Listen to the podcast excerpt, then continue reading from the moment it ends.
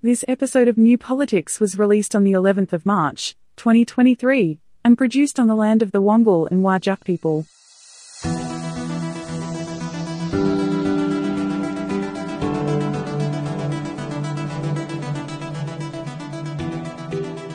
Welcome to New Politics. In this episode, we look at the week in federal politics. The New South Wales Independent Commission Against Corruption finds that corrupt behaviour in New South Wales is not actually corrupt. And we prepare ourselves for war with China. I'm Eddie Djokovic, editor of New Politics. I'm David Lewis, still annoyed I didn't become Trade Commissioner to the Americas. And if you'd like to support New Politics, you can support us through a Patreon subscription, but whether it's a subscription or whether you just want to listen in, read our material online or buy a t-shirt or buy a book, it's all available at new politics dot com dot a u, and all of this is a good way to support independent journalism.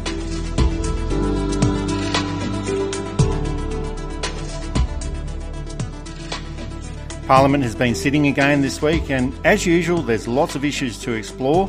We had the former Prime Minister, Malcolm Turnbull, appearing at the Robodebt Royal Commission, and he seemed to be afflicted with the same amnesia that's affected so many other people from the Liberal–National Party. He couldn't recall key details and couldn't outline who he thought was responsible for the Robodebt scheme. The Liberal Party is still prepared to die in a ditch over the Labor government's proposal to raise the tax on superannuation accounts of over three million dollars, and given that sixty-four percent of the electorate supports this change and only twenty-nine percent oppose, it seems like quite a futile position that they've adopted. And the week ended with even more pressure on opposition leader Peter Dutton, who is making no inroads at all. He's backing all the wrong proposals and seems to be a leader who's there just for the sake of it. But the most important issue that the Liberal Party decided to focus on was the state of the Australian flag on top of Parliament House, which was damaged due to strong winds and thunderstorms, and accusing the government of lacking national pride because the flag was damaged. And we thought that there were quite a few more important issues that the government needs to address, but David, it looks like we got it all wrong. Repairing the flag on top of the Australian Parliament House is the biggest issue of our time. How are we supposed to wear our swagman's hats, drink billy tea, watch the footy, drive Holden cars, and do all the stuff that real Australians, copyright, trademark, capital letters, are supposed to do if the sacred flag on top of our beloved Parliament House is damaged? And yes, I'm being sarcastic.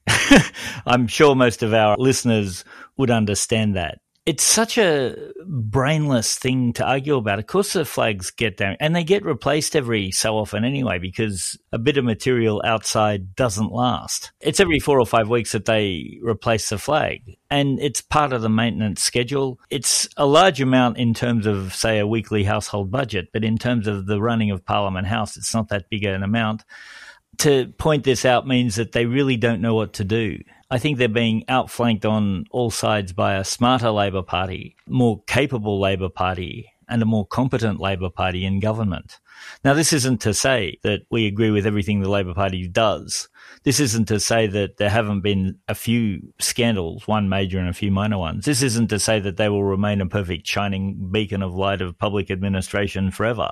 But the Liberal Party is in such disarray, and the coalition really is in such disarray. But the Liberal Party in particular is in such disarray, this is the best it can come up with. So the Liberal Party's focus on these stunts and dramas. Last week they had a stunt about honey and funny and superannuation. This week it's the Liberal M P Dan Tehan complaining about the torn Australian flag on top of Parliament House. We also had the Liberal Party M P Paul Fletcher claiming that Parliament was a shambles because the doors to Parliament House were opened up a few minutes late on Tuesday. Now, I'd say that Parliament opening its doors a few minutes late isn't much of a shambles compared to the Robodebt scheme, one billion dollars in national government debt, or a second-rate national broadband network, but maybe that's just me.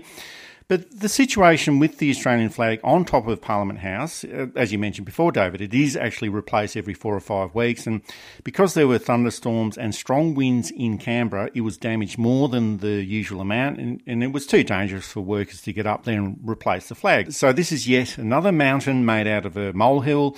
And this story was amplified on Sky News and Nine Media. And once again, the really, really, really important things. And This follows on from Peter Dutton saying that he'll repeal the superannuation changes that the Labor government has proposed, even though there is popular support for these changes, even amongst coalition voters. So we can see what their strategy is, and that's to focus on every small detail to make it seem like everything is a problem. Everything has become a problem since Labor returned to office, and this is the strategy that they'll probably keep using. So I guess we just have to get used to it, and who knows, it might end up being effective, just as it was effective between twenty ten and twenty thirteen for the Liberal and National parties at that time. But essentially they're doing this, that nitpicking on every minor issue and even making up these issues, because it feeds into that narrative of a government in crisis. And the other reason is because they've got nothing else to offer at this stage. It's almost as if they saw how the Labor Party won by pointing out a government in crisis. But the difference is, of course, at, at the moment, Labor is still fairly unified. It's still achieving things. It's still mostly more competent, or it's it's more competent than the last government. So to present the government in crisis is just one. It points out hypocrisy is too strong a word in this case. It points out the incongruity of somebody like Paul Fletcher saying that the government's in chaos, or Dan Tehan saying, oh, look at this, the government can't get anything done. You know, Tehan was one of the least productive ministers in a government not known for its productivity. Fletcher was always just an annoyance, really, in public debate. So to call the government a shambles, absolutely ridiculous. And I can't see how they think this would work, except, one, I think they think that the Australian public can be moved into a state of apathy, and that the Australian public isn't as smart as Labor likes to think it is. And sure, they'll get their supporters saying, oh yes, look at that, terrible, the flag hasn't been replaced. And two press releases later, there's a good reason as to why. So I don't know who they're talking to or about, except they're talking to the Sky News people, believing that that's where the battle will be won. It worked for them in, what, two thousand thirteen, and then it didn't really work since. Generals keep fighting the last war is the old maxim. This is the, the generals in the on the Liberal side. Hopefully they can get something going with appeals to patriotism, and as Doctor Johnson told us, the last refuge of a scoundrel, appeals to being unfair in ways that aren't really, as you rightly pointed out. Even people in that tax bracket, the small group of people who want no tax, no government, are the ones who are really pushing all of this in the hope that they can get their side back into office and their side can keep carving it up for themselves and destroying everything to really take the government away. And it's failing. It's failed on The Voice. Dutton painted himself into a massive corner he can't get out of there. It's failed on the flag, for God's sake. It's failed on government chaos. The government's not in chaos. As I said, we mightn't like everything they do, and they may turn chaotic, but at the moment, it's still a competent, capable government who is making serious policy inroads. And to further add to the problems of the Liberal Party, the annual Church and State Summit in Brisbane has called on right-wing Christians to take over the Liberal Party branches all across Australia, and I'd say that the current batch of Liberal Party M Ps, they can't see the wood for the trees and probably wouldn't see this as a problem, but the way that I see it is that the Liberal Party is almost on its last legs in its current form, and if the infiltration of the party from these right-wing religious groups does happen over the next three to five years, well, that's the end of the party. And we will continue to give free advice to the Liberal Party, pro bono, charity, or whatever you want to call it, but this process has to be resisted at all costs. The Church and State Summit, that had speakers such as former National Party leader John Anderson, former Liberal National Party M P George Christensen was there, as was Katherine Deves and Jacinta Price. This is unhinged right-wing extremism. It's all about that QAnon Great Reset theory. There's all of those claims of Satan taking over the Western civilization. And these are beliefs and ideas that exist on the fringes. There was also that group of men from the Christian Lives Matter group that were terrorising the L G B T Q I community in Newtown, and that was at the End of the World Pride and Mardi Gras events in Sydney. These people are a menace, and it's the same people that were taking down ribbons at George Powell's funeral several weeks ago. These people are on the fringes, and we could argue that everyone should have some sort of political representation, but these people are fundamentally undemocratic. They really are on the fringes, and they want to impose their beliefs on the rest of the world. So if these groups do ever take over the branches of the Liberal Party, well, that's goodbye to the Liberal Party. They'll be gone very quickly if this ever happens.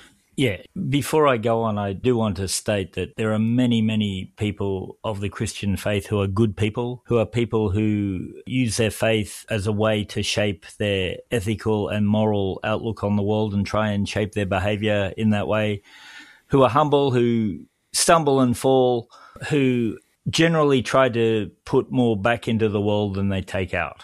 So when I'm about to go nuclear, I don't include those people who I would even go so far to say are the majority of Christian people. The groups wanting to take over the Liberal Party are racist, they're sexist, they're dishonest, they're hypocrites.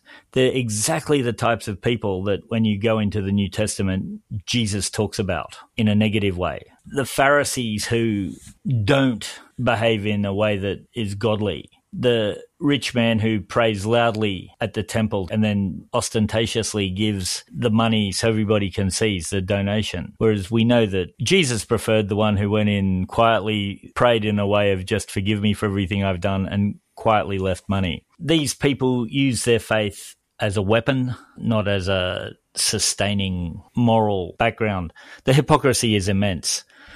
George Christensen spent a lot of time in the Philippines. We don't know what he was doing there. We do know that ASIO was very interested in his movements there. To what end, we don't know, but a lot of Christianity shouldn't attract the attention of ASIO. Katherine Deves and her abhorrent anti-trans movement. And of course, it's all dog whistling and it's, and someone pointed out that exactly the same things were said about gay people in the seventies and eighties, that they were grooming children, that they were trying to take over, that they had a, an agenda to bring a gay agenda into the world. And it's the same thing now with trans people.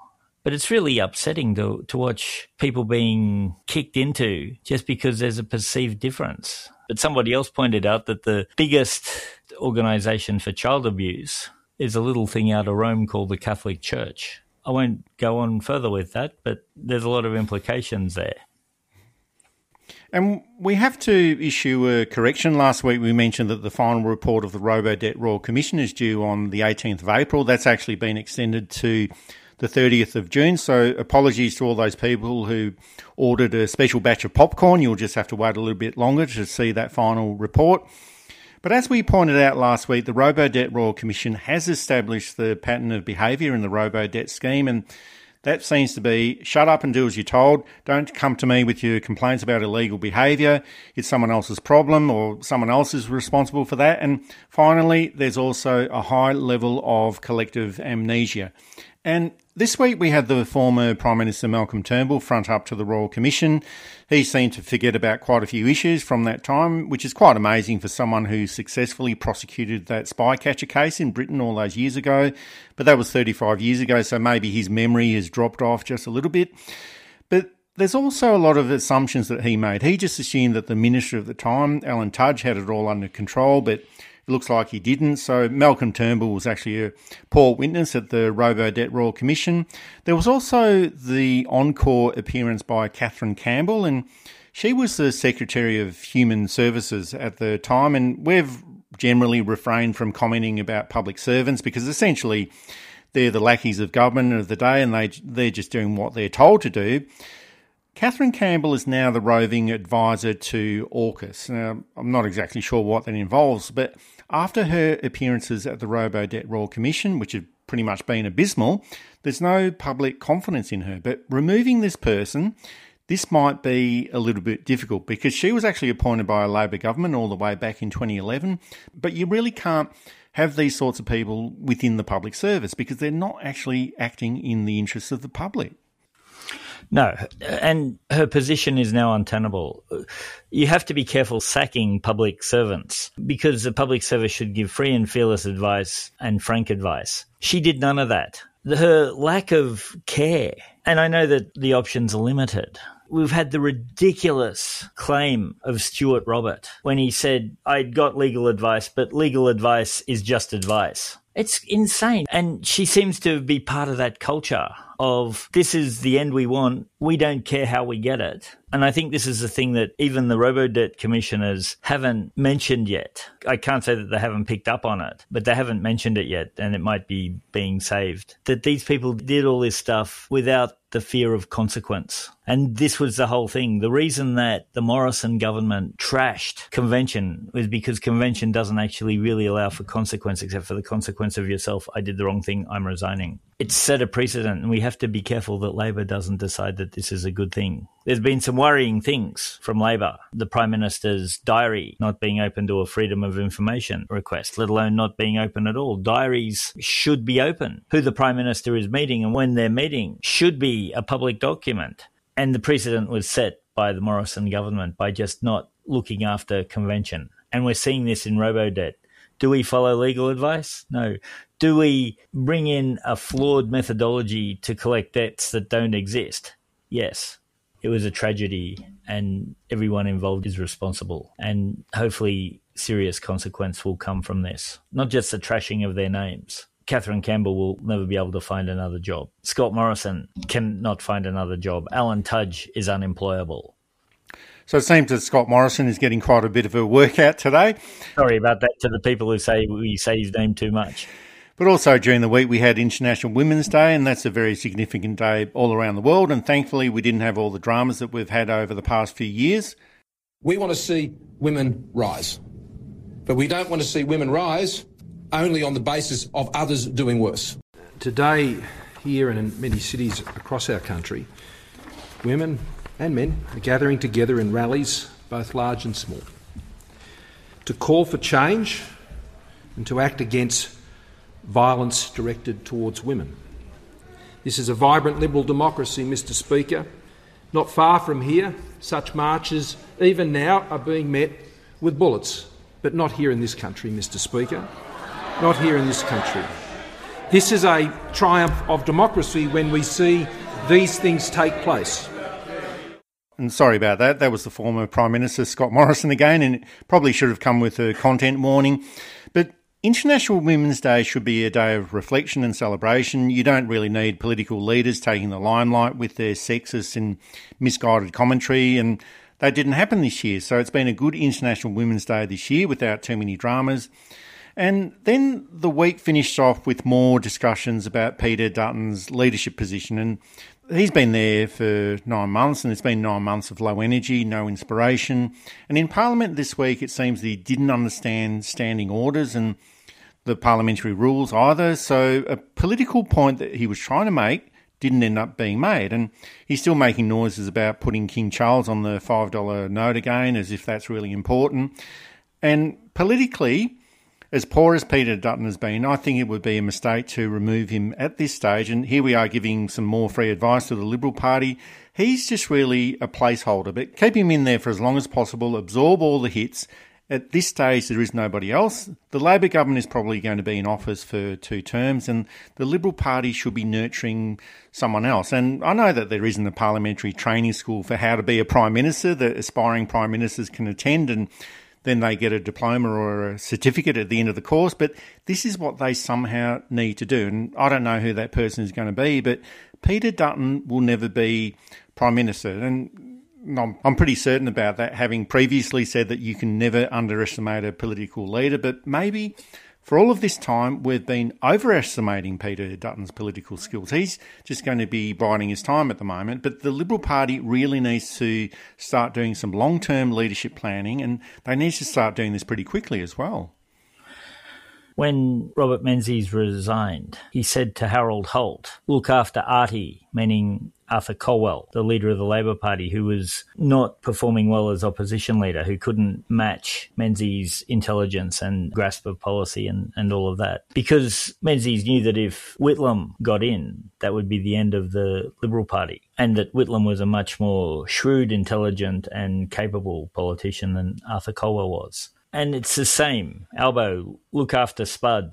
I mean, but to be fair, at the moment, there's nobody else. I'm not sure, and I think I've said this before too, that the next Liberal Prime Minister is even in Parliament yet. I'm not even sure they're a member of the party yet, and maybe that's a bit harsh, and maybe I'm being a, a bit too short-term in this. But the other point is that somebody has to be the leader. If Peter Dutton resigns now, well, someone else is going to be in that position. It's just sure. a question of who will that be, because it's not very clear at this yeah. stage. That's the point I'm trying to make. There's no pretender to the throne. And I can't think of any non-left figure outside of Parliament who could sweep in. I can't think of any leading figure who's not a laughingstock on the right at the moment.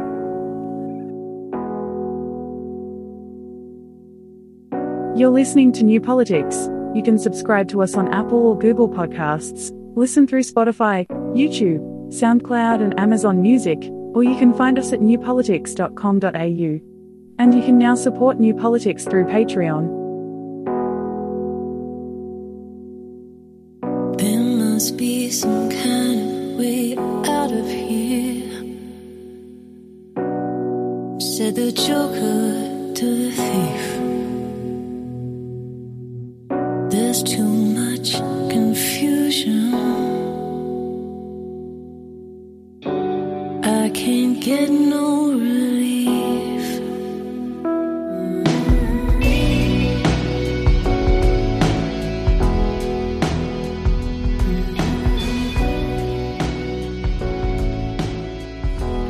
It's getting closer to the day of the New South Wales election, just two more weeks to go, but the big news has been the revelation that the New South Wales Independent Commission Against Corruption has assessed that there was no corruption to be found against the former leader of the New South Wales National Party, John Barillaro, when he somehow ended up with the position of the New South Wales Trade Commissioner to the Americas. And I think we need to look at what's happened.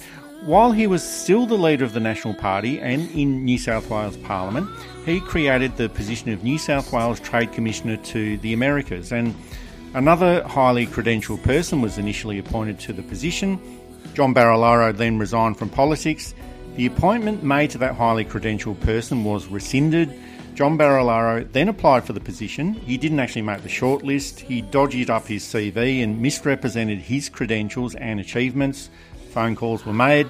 The former New South Wales Minister for Trade, Stuart Ayres, he intervened, and John Barillaro ended up with the job, which has got a salary of five hundred thousand dollars. Now, John Barillaro, he was forced to not take up the position, but that's beside the point. But in the lead up to all of this and all of these actions, how is this not corrupt? Now, we might be missing something here, David, but this is about as corrupt as you can get, even by New South Wales standards. I C A C was always the shining light in New South Wales politics.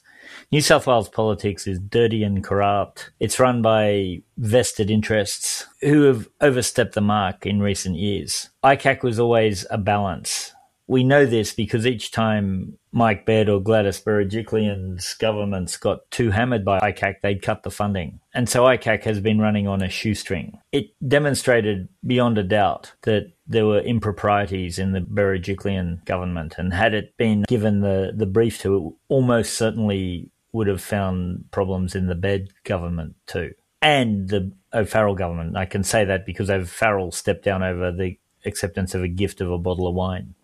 So Barillaro, who on the face of it, blind Freddy with a blindfold on in a sensory deprivation tank with all the lights turned out in the surrounding areas, could have seen that there was something smelly going on, that there was something not right going on.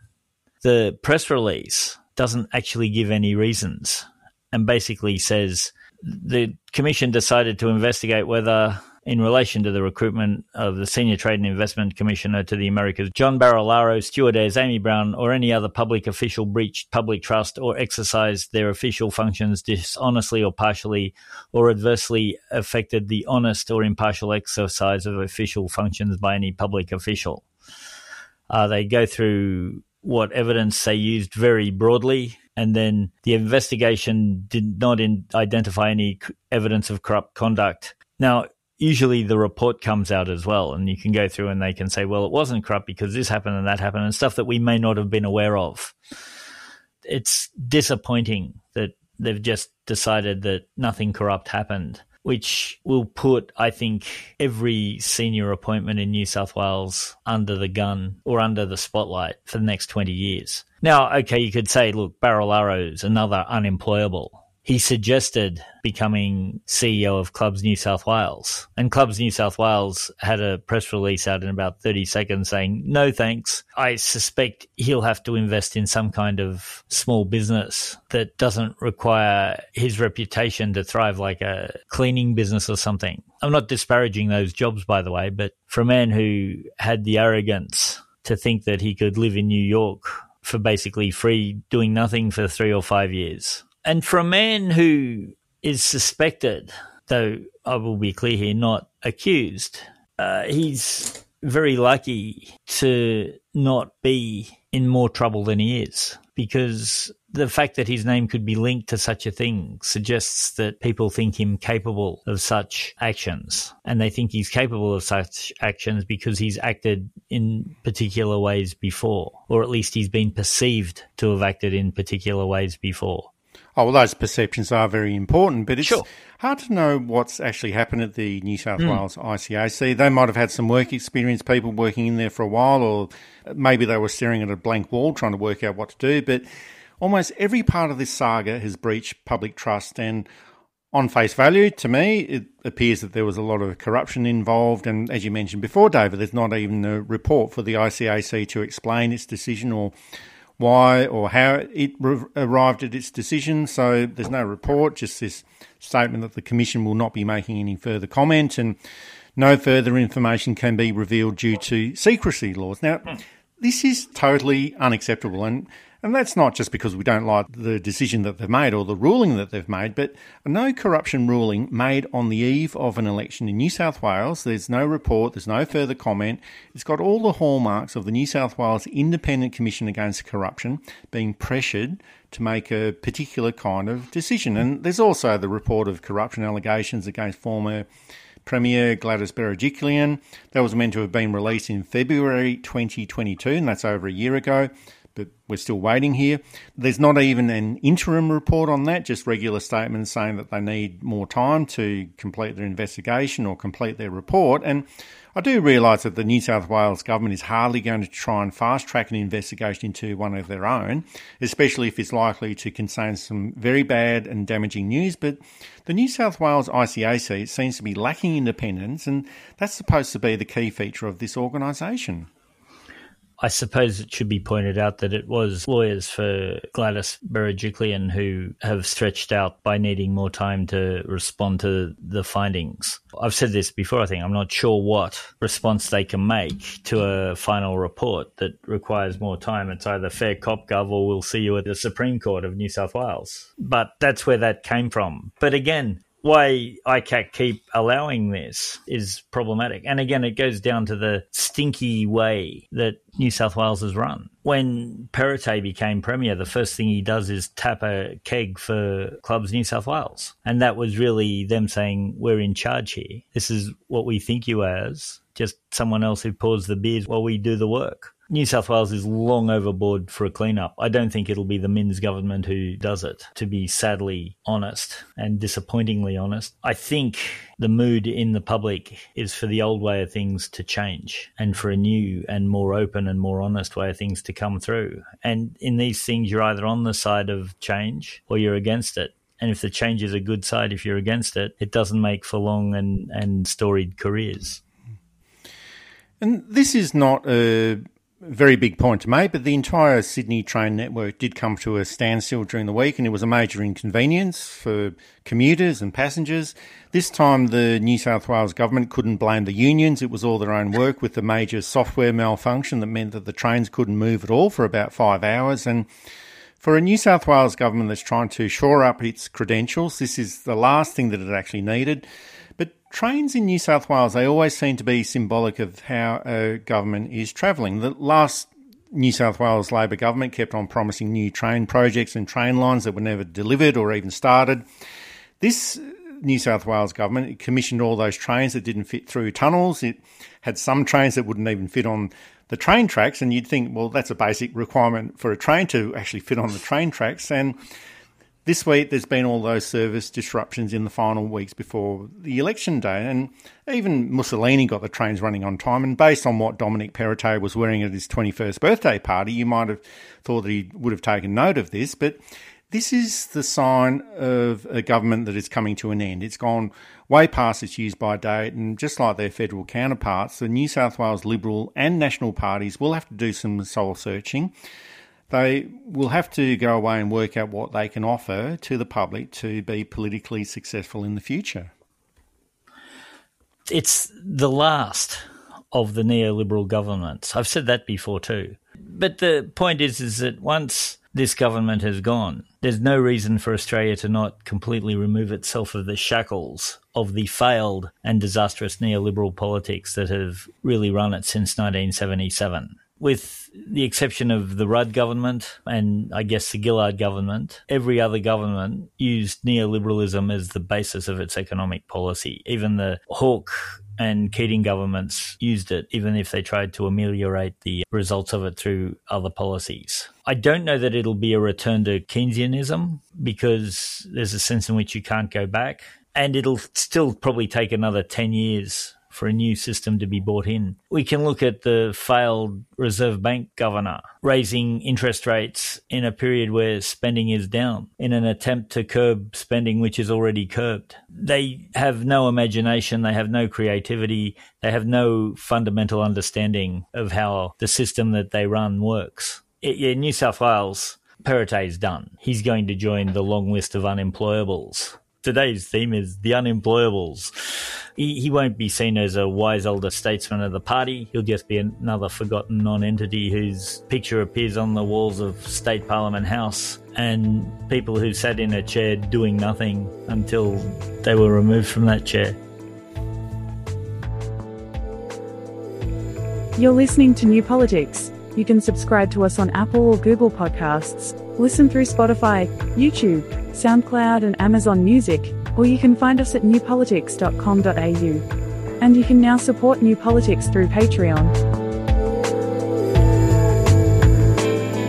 Don't ask me to attend, 'cause I'm not all there. And don't pretend, 'cause I couldn't care. I don't believe illusions, 'cause too much is real. So stop your cheap comment. I know what I feel.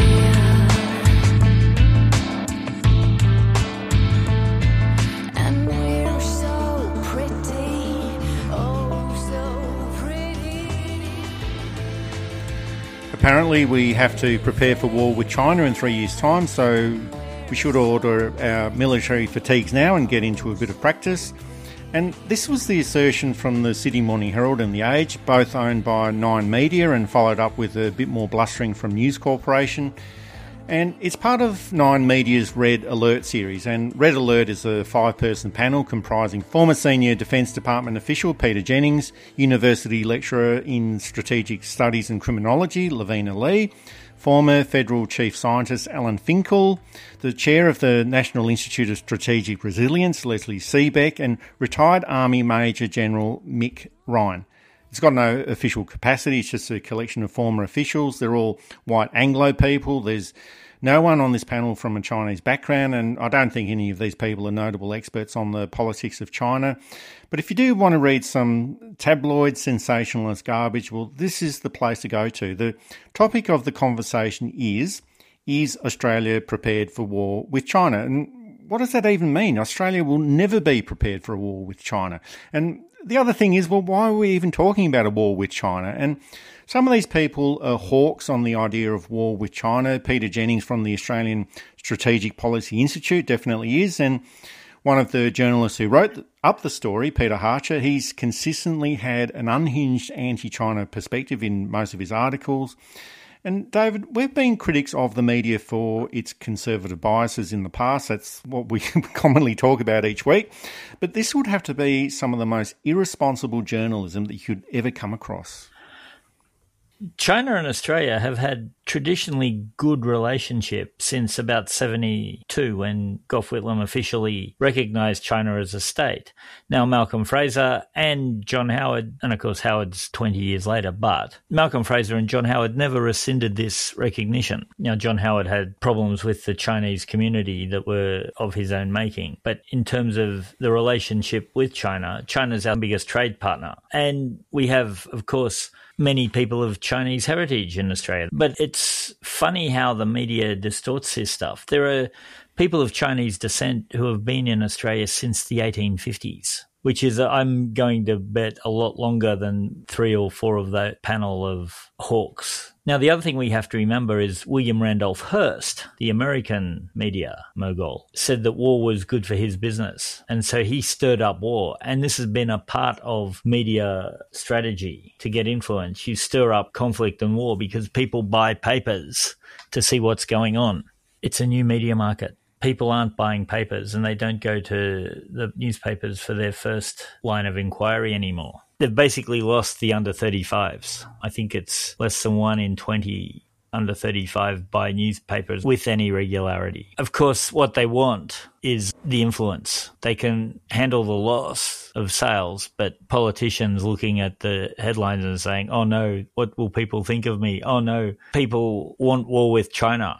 I don't think anybody wants war with China. And I reckon the first people to be sent to China with weapons to actually get some shots fired at them in anger is those five. Maybe the general could handle it, but I'm pretty sure the others couldn't. And of course there are tensions between China and the United States, as there were between the mm. United States and the Soviet Union during the Cold War period. And that's been the nature of big power geopolitics pretty much forever. And there always has to be a threat from a big country that can be portrayed as the other, and that fulfills the needs of the military industry, not just in the United States, but all around the world. And for all of the time of the Cold War between the United States and the Soviet Union, there was never one act of war between them, although you could argue that it got very close during the Cuban Missile Crisis in nineteen sixty-two, but superpowers never go to war against each other. So that's one issue, and there were also tensions between China and Australia during the time of the coalition government, maybe after twenty fifteen or thereabouts afterwards, and Australia is slowly patching up that relationship with China. Now, I'm not trying to be all Pollyanna-ish about this and claim that everything's fine. There are problems with the Chinese government, and the relationship between China and Australia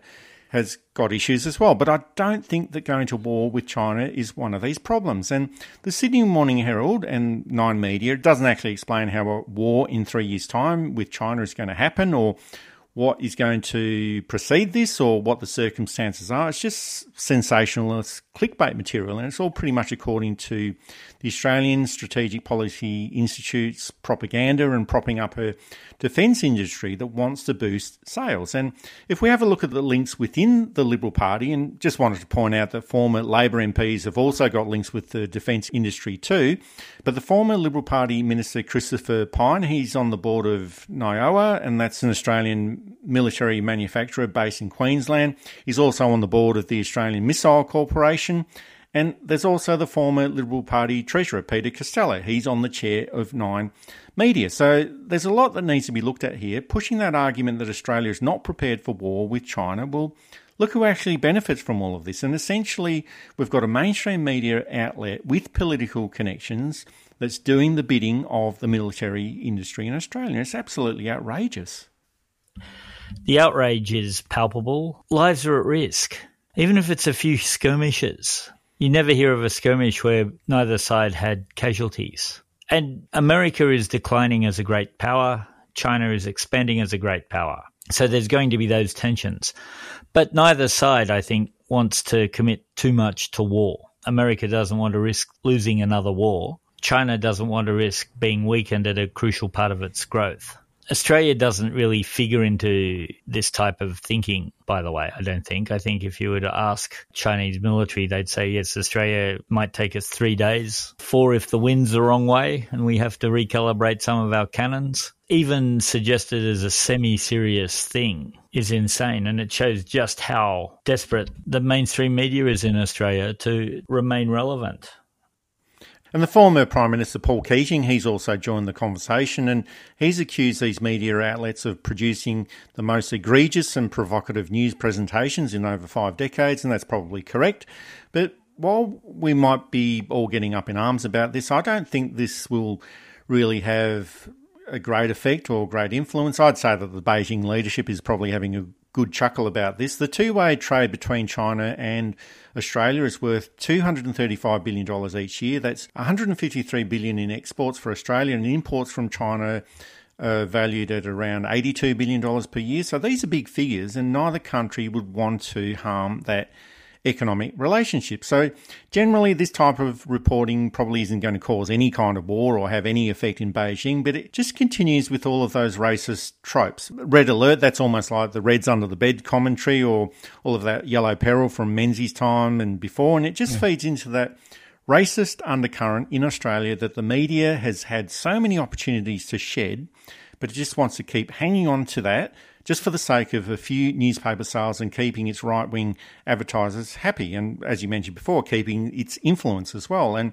it seems that Australia is more concerned about war than anyone else in the world. And as far as I'm concerned, a war with Australia wouldn't even be on China's radar. Australia is actually more concerned about war in Taiwan than even the Taiwanese are. And Taiwan's actually on the doorstep of mainland China. And all of this just promotes that idea of Australia being a small, insecure country that will never grow up and is still fearful of its own shadows. And it also puts pressure on the Chinese communities in Australia. They're the ones who usually bear the brunt of these media paranoias and racist undertones.